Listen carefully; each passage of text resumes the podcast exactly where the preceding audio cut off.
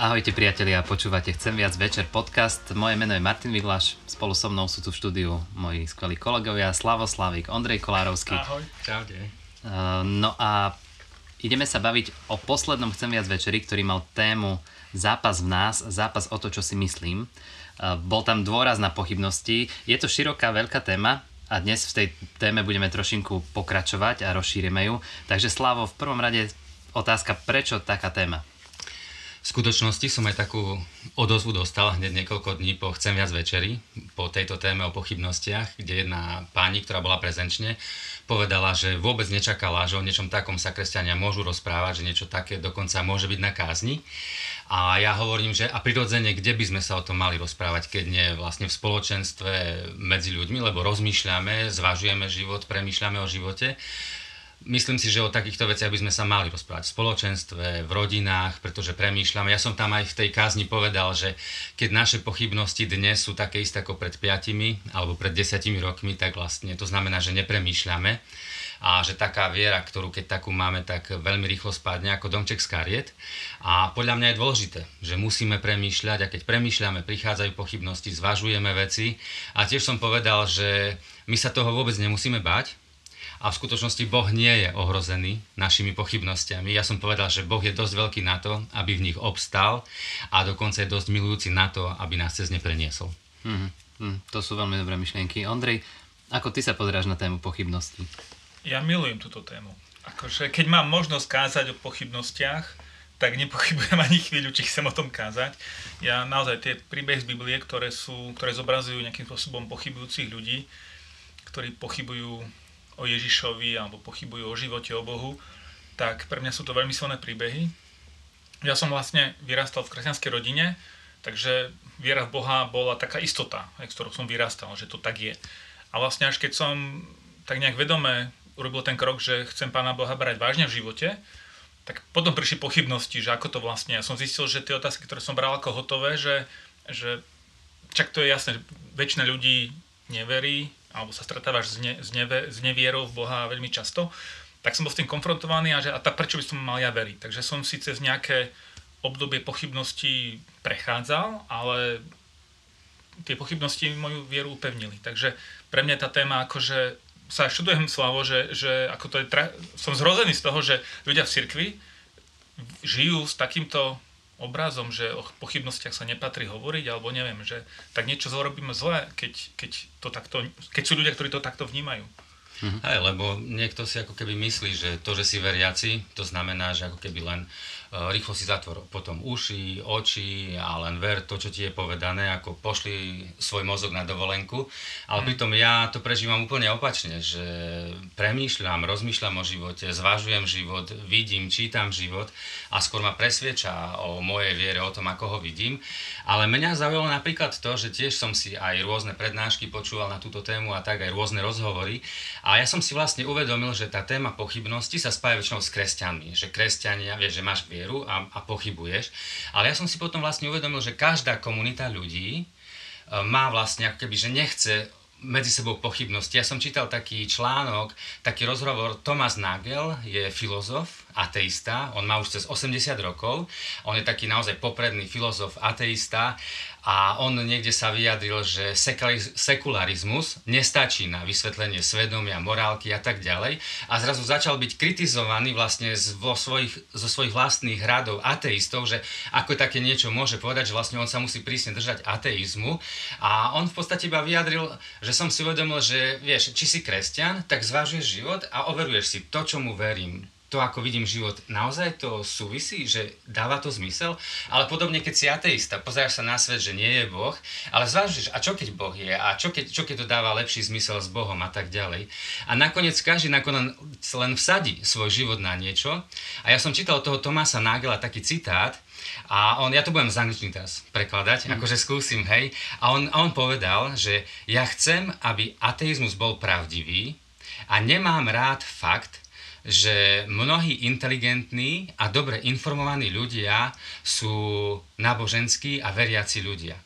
A nie je to len to, že neverím v Boha, ale on hovorí, ale prirodzene ja dúfam, že mám pravdu o svojej viere a ja vlastne chcem, aby nebol žiaden Boh, nechcem, aby bol Boh, nechcem, aby svet bol ako toto. A on hovorí, že vlastne, že dúfa, že má pravdu vo svojej viere. Hej? Že aj ten jeho ateizmus považuje, že to je viera. Na niečo som vsadil a samozrejme zvážujem to, vsadil som dobre, čiže ateista na niečo vsadí, buddhista na niečo vsadí, človek, ktorý vsadí na svoju kariéru, na niečo vsadí. My ako kresťania sme vsadili na to, že je tu Boh nad nami, že on vie o živote viac ako my a tiež si to zvažujeme, či je to pravda. Takže, uh-huh. ale to ma zaujalo to, že každý človek pochybuje, každý človek premýšľa, ak, nepremý, ak, ak nepochybuje, znamená, že nepremýšľa, znamená, že stagnuje, znamená, že nerastie.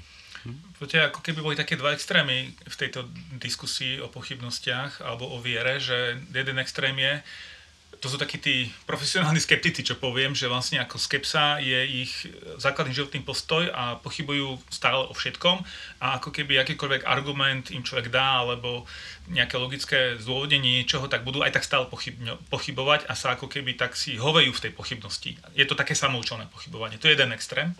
Druhý extrém je, že pochybnosť je akoby zakázaná, to je to, čo vlastne doteraz sme väčšinou hovorili, a že prejaviť pochybnosť je prejaviť nejakú slabosť, slabosť vo viere, byť zlý, nedostatočný, hriešný, alebo akokoľvek to zoberieme. A ani jeden tento extrém nie je zdravý, lebo ak, ak si poviem, že nesmiem pochybovať, tak zostanem nejak zaseknutý a budem aj nepoctivý sám voči sebe a môže sa stať, že prídem do takého bodu v živote, že sa mi to všetko aj tak rozsype. Lebo, lebo som nikdy nebol ochotný konfrontovať svoje nejaké názory s realitou a nemám to spracované správnym spôsobom. A zase ten, kto je akože taký pochybovač, profesionálny ja to nazývam, tak vlastne ten človek sa nevie posunúť dopredu, lebo sa točí v kruhu. Hej. Mm. Takže to sú také dva nezdravé postoje. Čiže ja naopak, ja som, či som kázal o tom, alebo so študentmi hovoril na gymnáziu, alebo kdekoľvek, tak akože pochybovať je, je v poriadku. Ako mne sa, mne sa páči, keď môžem do toho vstúpiť taký obraz, podľa mňa je to veľmi dobrý obraz, eh, že, že viera, viera v Krista je ako také, že predstav si Lego domček, máš každú jednu, každú jednu kocku máš poskladanú a my máme tú slobodu ho celý rozobrať, dostať sa na, na základ a potom ho znovu poskladať.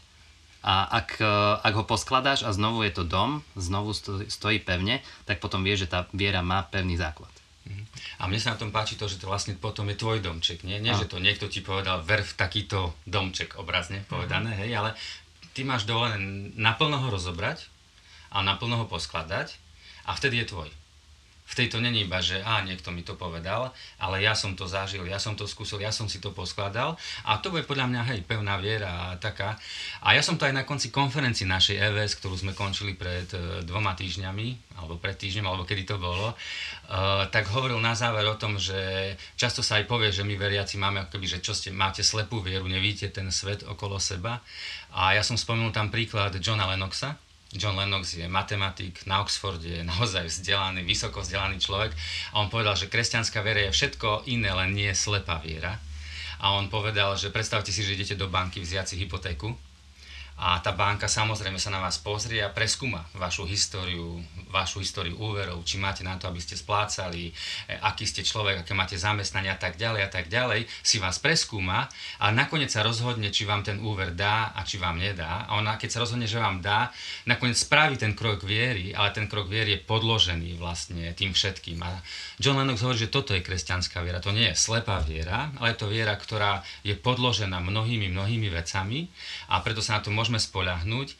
A vlastne evanielia, ktoré máme v Biblii, tie sa na to môžeme pozerať tak, že evanielia to nie je niečo, že teraz toto, toto, toto verte, že to sú nejaké doktríny, ale vlastne tí ľudia, ktorí písali evanielie, napísali, pozrite sa, toto sa stalo, toto sme pre vás zaznamenali, tak zvážte, či to dáva logiku, či sa tomu dá veriť.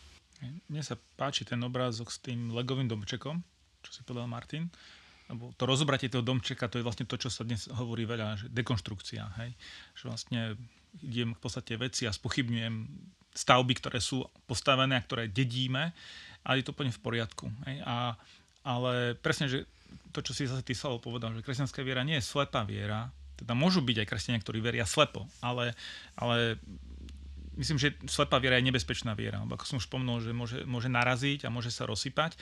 A na druhej strane aj ako môžem niekomu, kto sa ma pýta, že prečo verím, alebo čomu vlastne verím, ako to viem zdôvodniť, čo, čo viem na to povedať. Ako pre mňa, pre mňa slobodne povedať, že len ver, lebo je to v Biblii, lebo ten povedal, lebo ja som to zažil.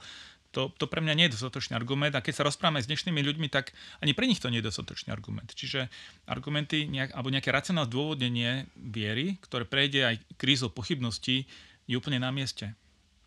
A ako vravíš, a slepá viera, môžu byť kresťania, ktorí majú slepú vieru, ale takisto kopec iných ľudí, ktorí sa nie sú kresťania, ani neved, nepovedia, že čo sú, ale tiež môžu slepo veriť v niečo vo svojom živote, ale pritom dokážeš sa smiať že z iných, hej, že aha, aha, aký slepý človek a sám nevidíš, že si slepý, čiže ja by som tam bol veľmi opatrný, hej, takto posudzovať druhých ľudí, lebo to nie je moc múdre, keď takto sa vyjadrujeme. A ja keď som si tú tému pripravoval, vtedy na ten Chcem viac večer, tak som narazil na taký zaujímavý, taký zaujímavý postoj a ten postoj je, že indoktrinácia. A ten postoj je to, že e, často sa ako keby sa snaží niek, alebo tak by som to povedal, že kresťanom sa vyčíta často, že ako svoje deti, že vedú k viere a tomu sa hovorí, že to je indoktrinácia, hej? že vlastne, že, e, že vyučujú ich všetky tie biblické príbehy, vedieme tie deti k viere a že to by sme nemali robiť, že deti by sa mali, keď budú dospelí alebo keď už začnú premýšľať, same sa majú rozhodnúť, či chcú veriť, či nechcú veriť. A dokonca sú aj niektorí kresťania, ktorí toto hovoria, že nemali by sme deťom hovoriť o, o viere, viesť ich k viere, že nemali by sme ich indoktrinovať, ale mali by sme im dať šancu potom. A podľa mňa veľmi zaujímavá myšlienka, ale potom som nad tým rozmýšľal, že v podstate zober si, keď sa môj syn, keď sa učí slovenský jazyk, je to indoktrinácia. Keď sa učíš matematiku, je to indoktrinácia a ty keď potom si starší, tak si môžeš naozaj v živote hovoriť 2 plus 2 sú 4, naozaj dobre ma to naučili.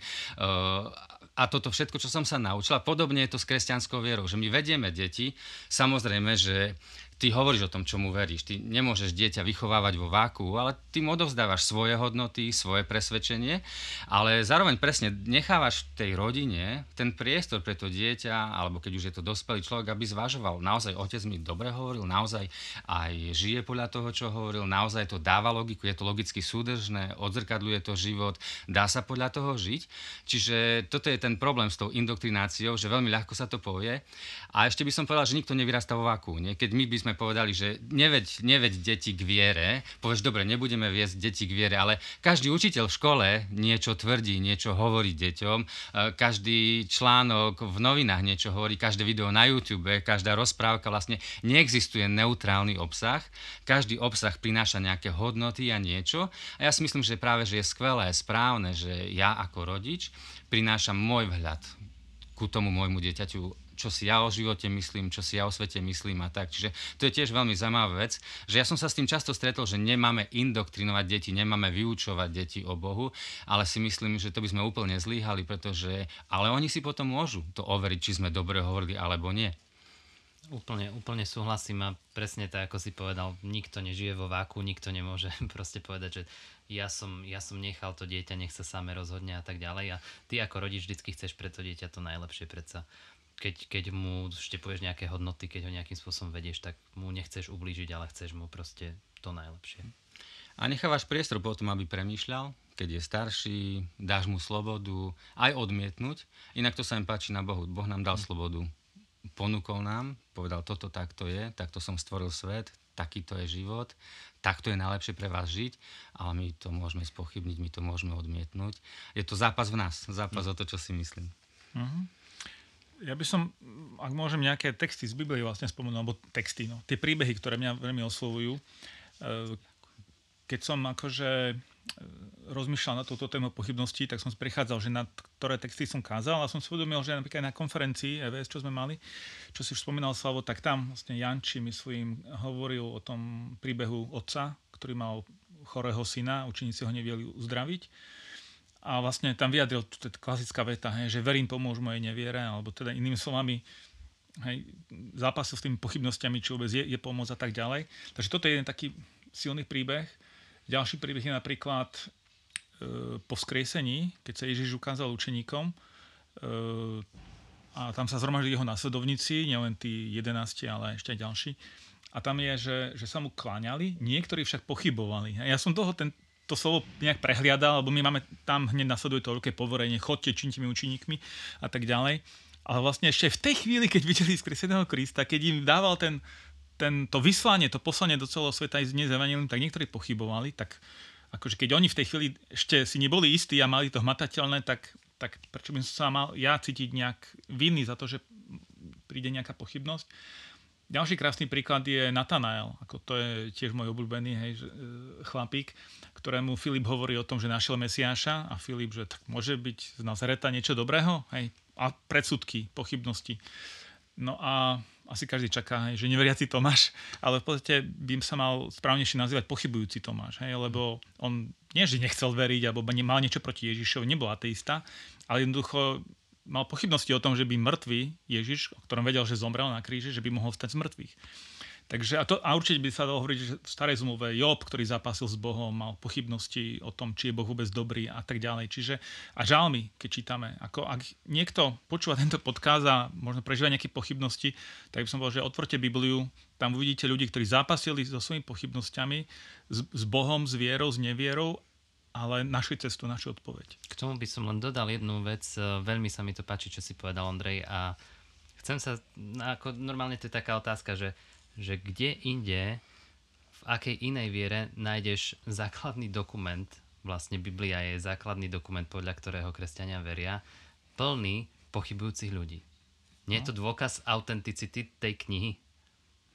A tých príbehov, hej, presne. No a kopec vecí máš zaznamenaných, ktoré proste, keby si chcel vyfabrikovať to, tak by sa z toho spravil krásny umelý príbeh, keď sa Ježiš zjavil, všetci hneď verili, všetci išli nadúpaní a tak. A vôbec to tak nie je. A predsa, akoby to krásne na tom je, že a predsa si tá viera vykličila v srdciach niektorých a zasiahla svet. Presne tak. Amen. Čo na to povedať? Dobre, priatelia, toto bolo niekoľko myšlienok ku pochybnostiam a ku téme Chcem viac večerov e, zápas v nás, zápas o to, čo si myslím. No a ďalší Chcem viac večer nás čaká 28. mája. Tento bude špeciálnejší ako tie predchádzajúce práve kvôli tomu, že privítame vzácných hostí. Mariana Kaňucha ako hostujúceho rečníka a Juraja Šimočka ako, ako vedúceho chvál a témou večera bude zápas v nás, zápas o to, po čom túžim. Takže veľmi sa na vás všetci tešíme.